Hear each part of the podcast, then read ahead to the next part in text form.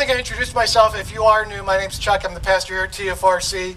Uh, this morning, we are very excited to launch our new vision and direction for TFRC. It's been 20 years since our last vision process, and the vision of being a vibrant community, passionately modeling the life of Jesus Christ throughout the Magic Valley, has been a great vision for us. It gave us direction for ministry and mission, and we would not be where we are today without it. Now, we are not necessarily abandoning that vision. Rather, we are building upon it. You know, this summer, my family and I, we went to the Kennedy Space Center in Florida, and it was amazing to get an in-depth look at the NASA space program. Uh, we learned about the Apollo space missions. The most famous of those was Apollo 11, of course, because that's when we landed on the moon. Now, it was called Apollo 11 because it was the 11th Apollo mission. How creative is that, right? Um, now, if it was the 11th Apollo mission, that means there were 10 Apollo missions before it. Each one of those 10 missions were building blocks towards the goal of landing on the moon. Apollo 11 built upon the work of the previous 10 Apollo missions to land on the moon. And so while Apollo 11 was the, was the first to land on the moon, every mission before it got credit for getting them there. There were a total of 17 Apollo missions, each one building upon the others. That's what we are doing with this new vision statement. We are building upon the previous one in order to get to the next place God has for us but we wouldn't get to the new one without the previous one. Now, the process for getting to the new vision and direction is that the consistory appointed a group of eight of us to work on a new vision and direction for TFRC. It included myself, uh, Pastor John when he was still here, Jason Huff, Chrissy Griff, Brett Vriesman, Brooklyn Vanderstelt, Lorianne Lee, and John Van Vliet. And we spent a year actually a little more than a year, discerning what God was calling TFRC to be and do next.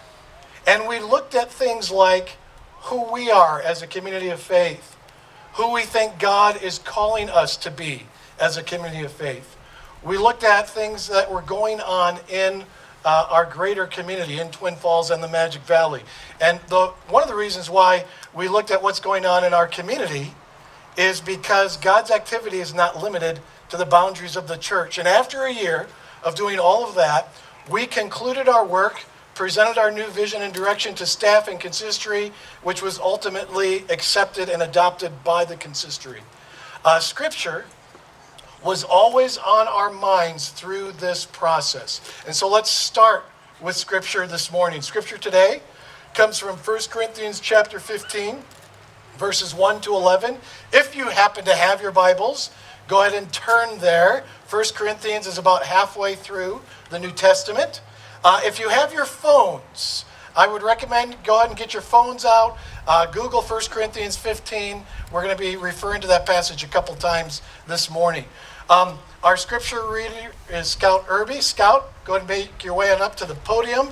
As he is doing that, I'm going to ask if you are able, please stand and face the center of our grass area, I guess. And we stand for the reading of Scripture because we believe that this is the Word of God. And so, Scout, whenever you are ready, please read from 1 Corinthians 15, verses 1 to 11.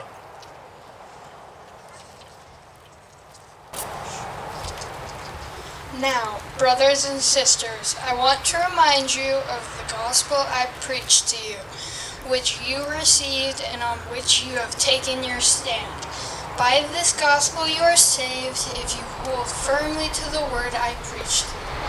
Otherwise you have believed in vain. For what I received I passed on to you as of first importance, that Christ died for our sins according to the scriptures that he was buried, that he was raised on the third day, according to the scriptures, and that he appeared to Cephas and then to the twelve. After that, he appeared to more than 500 of the brothers and sisters at the same time, most of whom are some living, though some have fallen asleep. Then he appeared to James, then to all the apostles, and last of all he appeared to me also, as to one abnormally born. For I am the least of the apostles, and do not even deserve to be called an apostle, because I persecuted the church of God. But by the grace of God I am what I am, and his grace to me was not without effect. No, I worked harder than all of them, yet not I, but the grace of God that was with me. Whether, then, it is I or they, this is what we preach, and this is what you believed. Scout, very, thank you very much. You may be seated.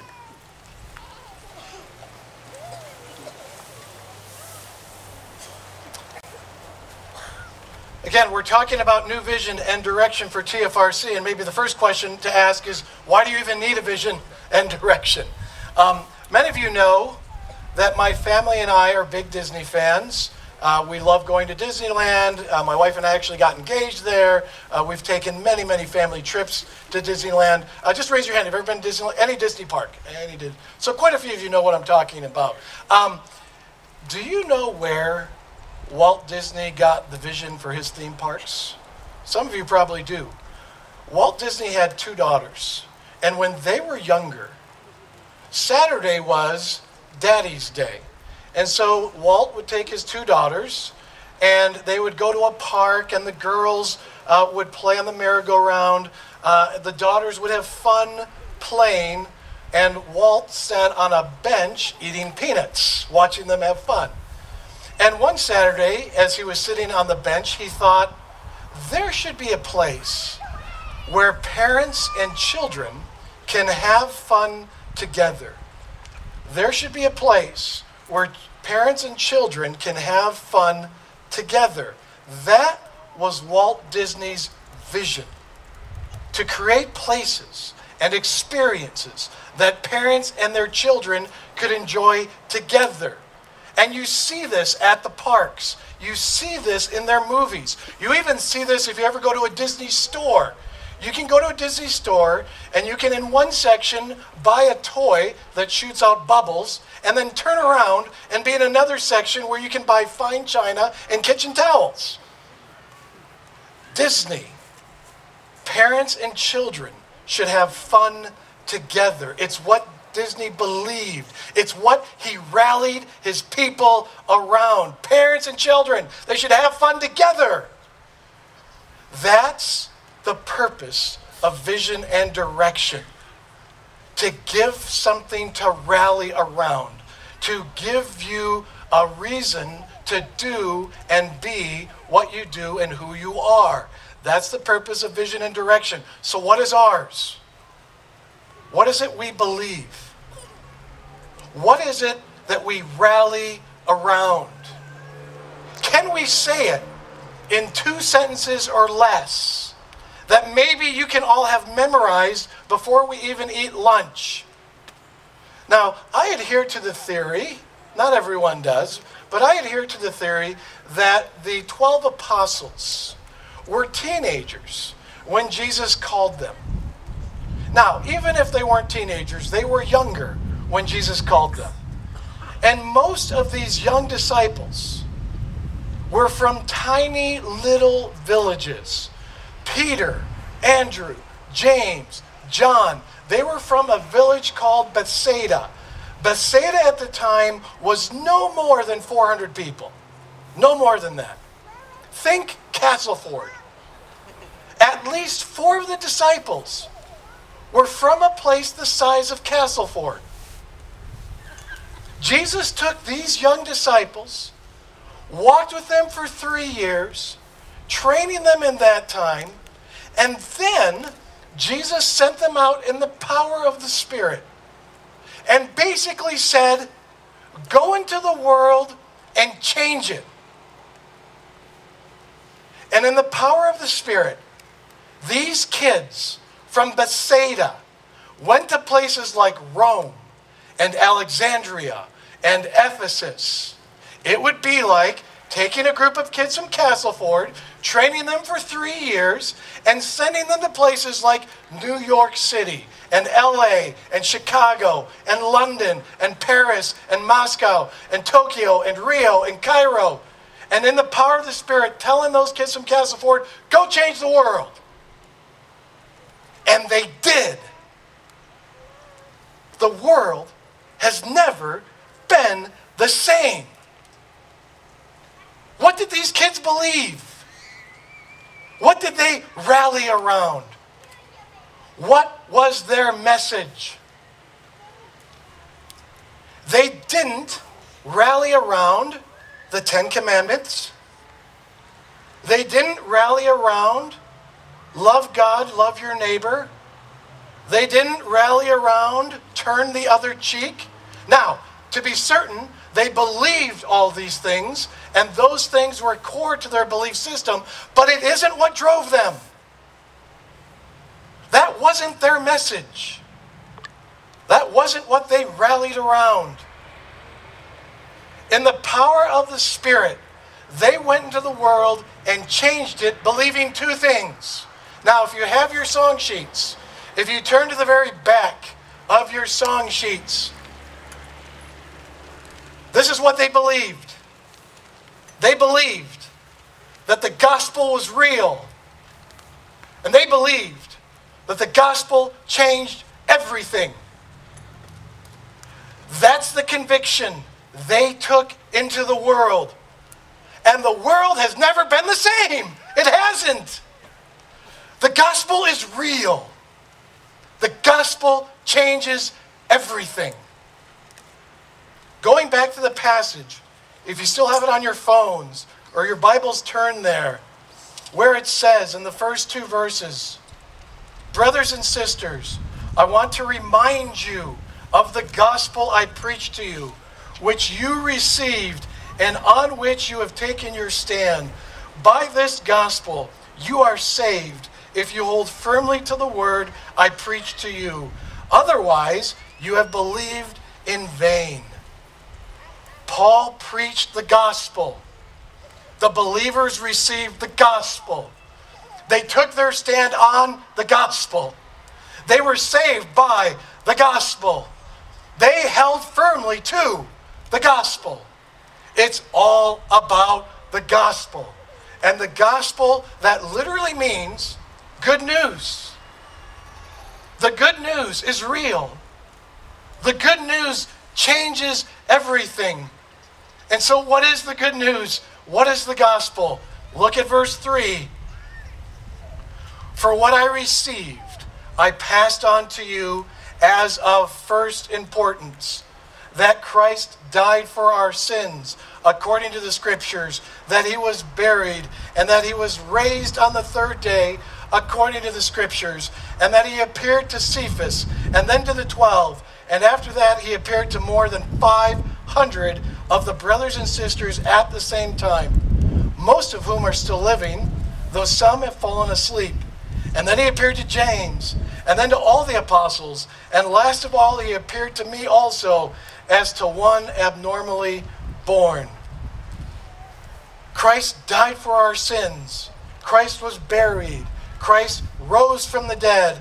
And after he rose from the dead, he appeared to Peter. That's who Cephas is. The 12 more than 500 at one time. He appeared to James, he appeared to Paul. For the early church, that was not just a nice story. For the early church, that was not some mystical philosophy. It wasn't a metaphor. For the early church, that was something that actually happened. Christ died for our sins. Christ was buried. Christ rose from the grave. That's the gospel, and they actually believed it happened. The early church believed the gospel was real. And they believed that the gospel changes everything.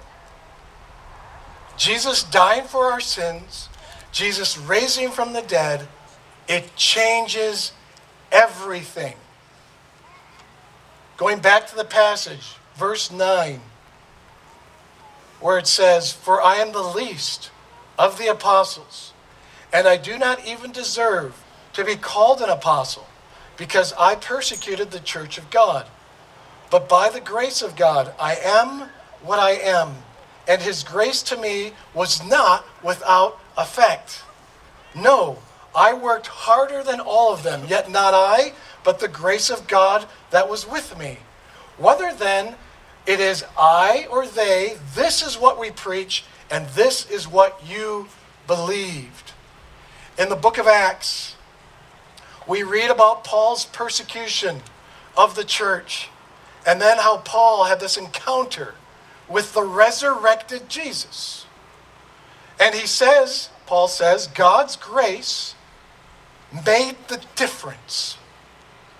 Paul says, I work harder to promote the gospel I once persecuted because the gospel changes everything.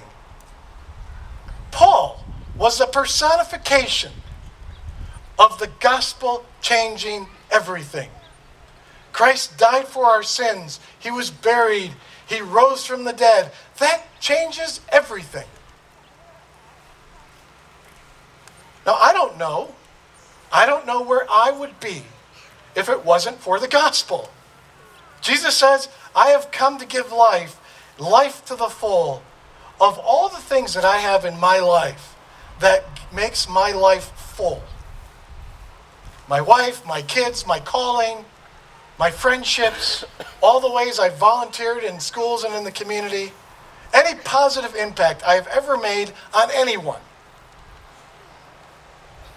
is because the gospel changes me. It's changed me. Before the gospel, my vision for life, my values, how I spent my time, it was all self centered. It was all about me. And that path, that self centered path, was not going to lead to any of the things that I have today that makes my life full. Christ died for my sins. Christ rose from the dead. And when I believed that, it began to change everything. Over 30 years later, it continues to change me. Paul said in the book of Romans, I am not ashamed of the gospel because it is the power of God that brings salvation to everyone who believes. The gospel has the power to change you and me. The gospel has the power to change TFRC. The gospel has the power to change our community. The gospel has the power to change the world. Jesus sent his disciples out into the world in the power of the Spirit. They were convinced that the gospel is real and the gospel changes everything. And they brought that message into the world, and the world has never been the same. That is historical fact. The world has never been the same. The gospel's real. The gospel changes it all. And the danger in the church is to assume we always believe that. Now, I don't know if there was ever a time that you could assume that the gospel was the center of the church, but we surely cannot assume that today. We cannot assume the gospel. We must hold firmly to it. We must rally around it. It must be the driving factor behind everything we do. Every time we gather, we must be reminded the gospel is real. The gospel changes everything. We must be reminded of that every time we gather. Even if we have to put up a giant sign in the worship center or some crazy thing like that to do it, we have to be reminded every time we gather. And when it comes to our community and our world, what other message does the world need to hear? The world needs to hear the message of the gospel that Jesus died for our sins and rose from the dead. The world needs to experience lives transformed by the gospel. If we are a community of people who rally around the message of the gospel, and if we are a community of people changed by the gospel, the Magic Valley will never be the same.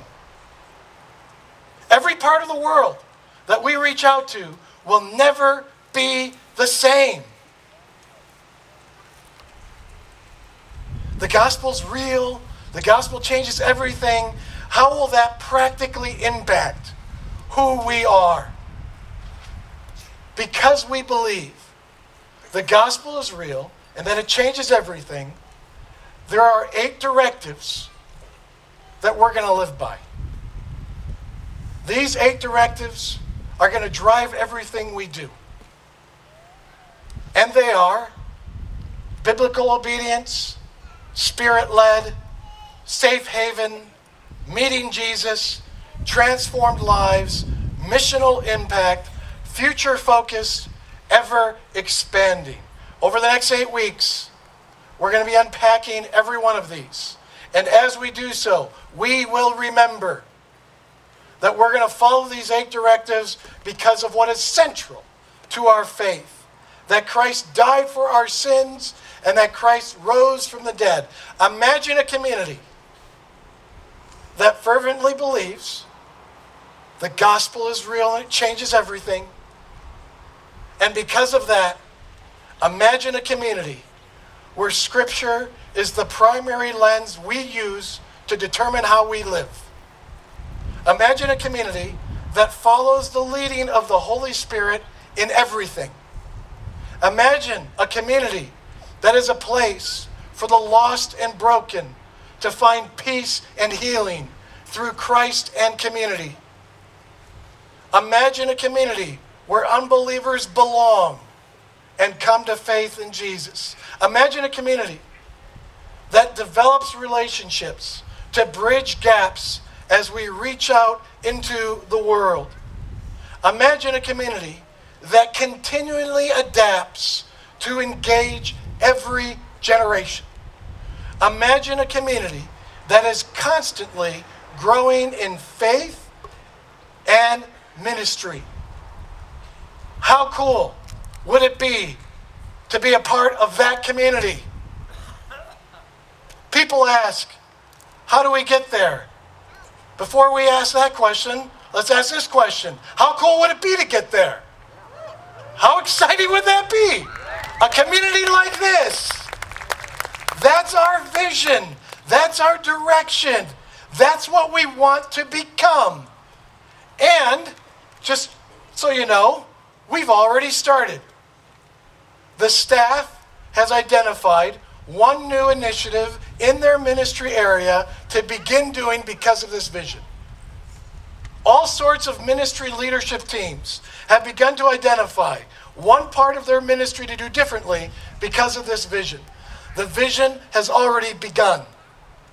It's already begun to give us direction of what God wants us to do and become because Christ died for our sins, because Christ rose from the dead. The vision will no way be realized overnight. And God will only give us one step at a time. God's not going to give us the whole roadmap, He's only going to give us the next step. And we must be faithful to each step as it comes. It's going to take time. It's going to take energy. It's going to take effort. It's going to take discipline. It's going to take determination. But how amazing would TFRC be to become a community like that? It is not going to be easy. It's going to require sacrifice. It's going to be hard, but it's going to be worth it. And I said earlier, the vision should be two sentences or less that you can memorize by lunch. Let's see if that's true. complete this sentence. The gospel is? The gospel? See, you got it. You got it. Let's rally around it. If we rally around it, the Magic Valley will never be the same.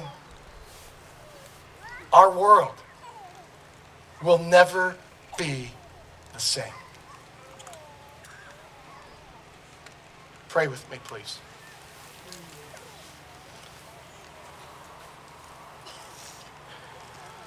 And Lord, we do ask for your Spirit to indwell each and every one of us individually and for your Spirit to rest among us as a community of faith. Lord, let us never grow weary. Don't ever let us grow weary of the truth of your good news. Lord, remind us all the time of the gospel and how it is not just a philosophy, Lord, but it's real. And Lord, how the gospel changes everything for us.